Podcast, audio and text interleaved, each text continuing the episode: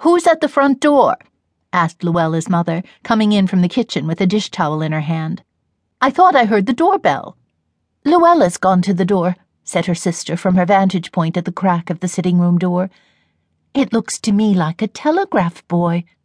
It couldn't be, Crete, said Luella's mother impatiently, coming to see for herself. Who would telegraph now that Hannah's dead? Lucretia was short and dumpy, with the comfortable, patient look of the maiden aunt that knows she is indispensable because she will meekly take all the burdens that no one else wants to bear. Her sister could easily look over her head into the hall, and her gaze was penetrative and alert. I'm sure I don't know, Carrie, said Lucretia apprehensively, but I'm all of a tremble. Telegrams are dreadful things. Nonsense, Crete. You always act like such a baby.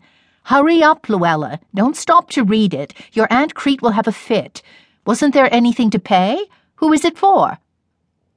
Luella, a rather stout young woman in stylish attire, with her mother's keen features unsoftened by sentiment, advanced, irreverently tearing open her mother's telegram and reading it as she came.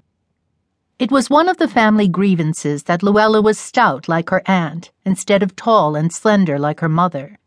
The aunt always felt secretly that they somehow blamed her for being of that type. It makes one so hard to fit, Luella's mother remarked frequently, and adding with a disparaging glance at her sister's dumpy form, so impossible. At such times, the aunt always wrinkled up her pleasant little forehead into a V upside down and trotted off to her kitchen or her buttonholes or whatever was the present task, sighing helplessly. She tried to be the best that she could always, but one couldn't help one's figure, especially when one was partly dependent on one's family for support, and dressmakers and tailors took so much money. It was bad enough to have one stout figure to fit in the family without two, and the aunt always felt called upon to have as little dressmaking done as possible in order that Luella's figure might be improved from the slender treasury. Clothes do make a big difference, she reflected and sometimes when she was all alone in the twilight, and there was really nothing that her alert conscience could possibly put her hand to doing for the moment, she amused herself by thinking what kind of dress she would buy, and who should make it if she should suddenly attain a fortune. But this was a harmless amusement, inasmuch as she never let it make her discontented with her lot, or ruffle her placid brow for an instant. But just now she was all of a tremble and the V in her forehead was rapidly becoming a double V. She watched Luella's dismayed face with growing alarm. For goodness sake alive, said Luella, flinging herself into the most comfortable rocker and throwing her mother's telegram on the table.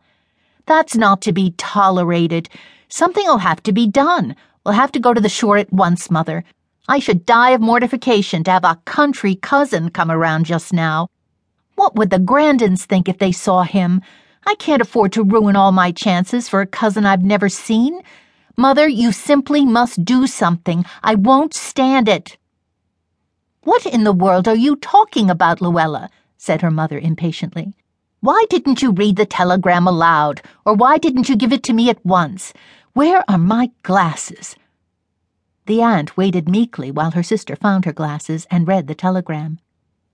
Well, I declare, that is provoking to have him turn up just now of all times. Something must be done, of course. We can't have a gawky Westerner around in the way. And as you say, we've never seen him. It can't make much difference to him whether he sees us or not.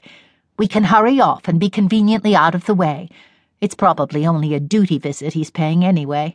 Hannah's been dead ten years, and I always heard the child was more like his father than his mother. Besides, Hannah married and went away to live when I was only a little girl. I really don't think Donald has much claim on us. What a long telegram. It must have cost a lot. Was it paid for? It shows he knows nothing of the world, or he would have put it in a few words. Well, we'll have to get away at once.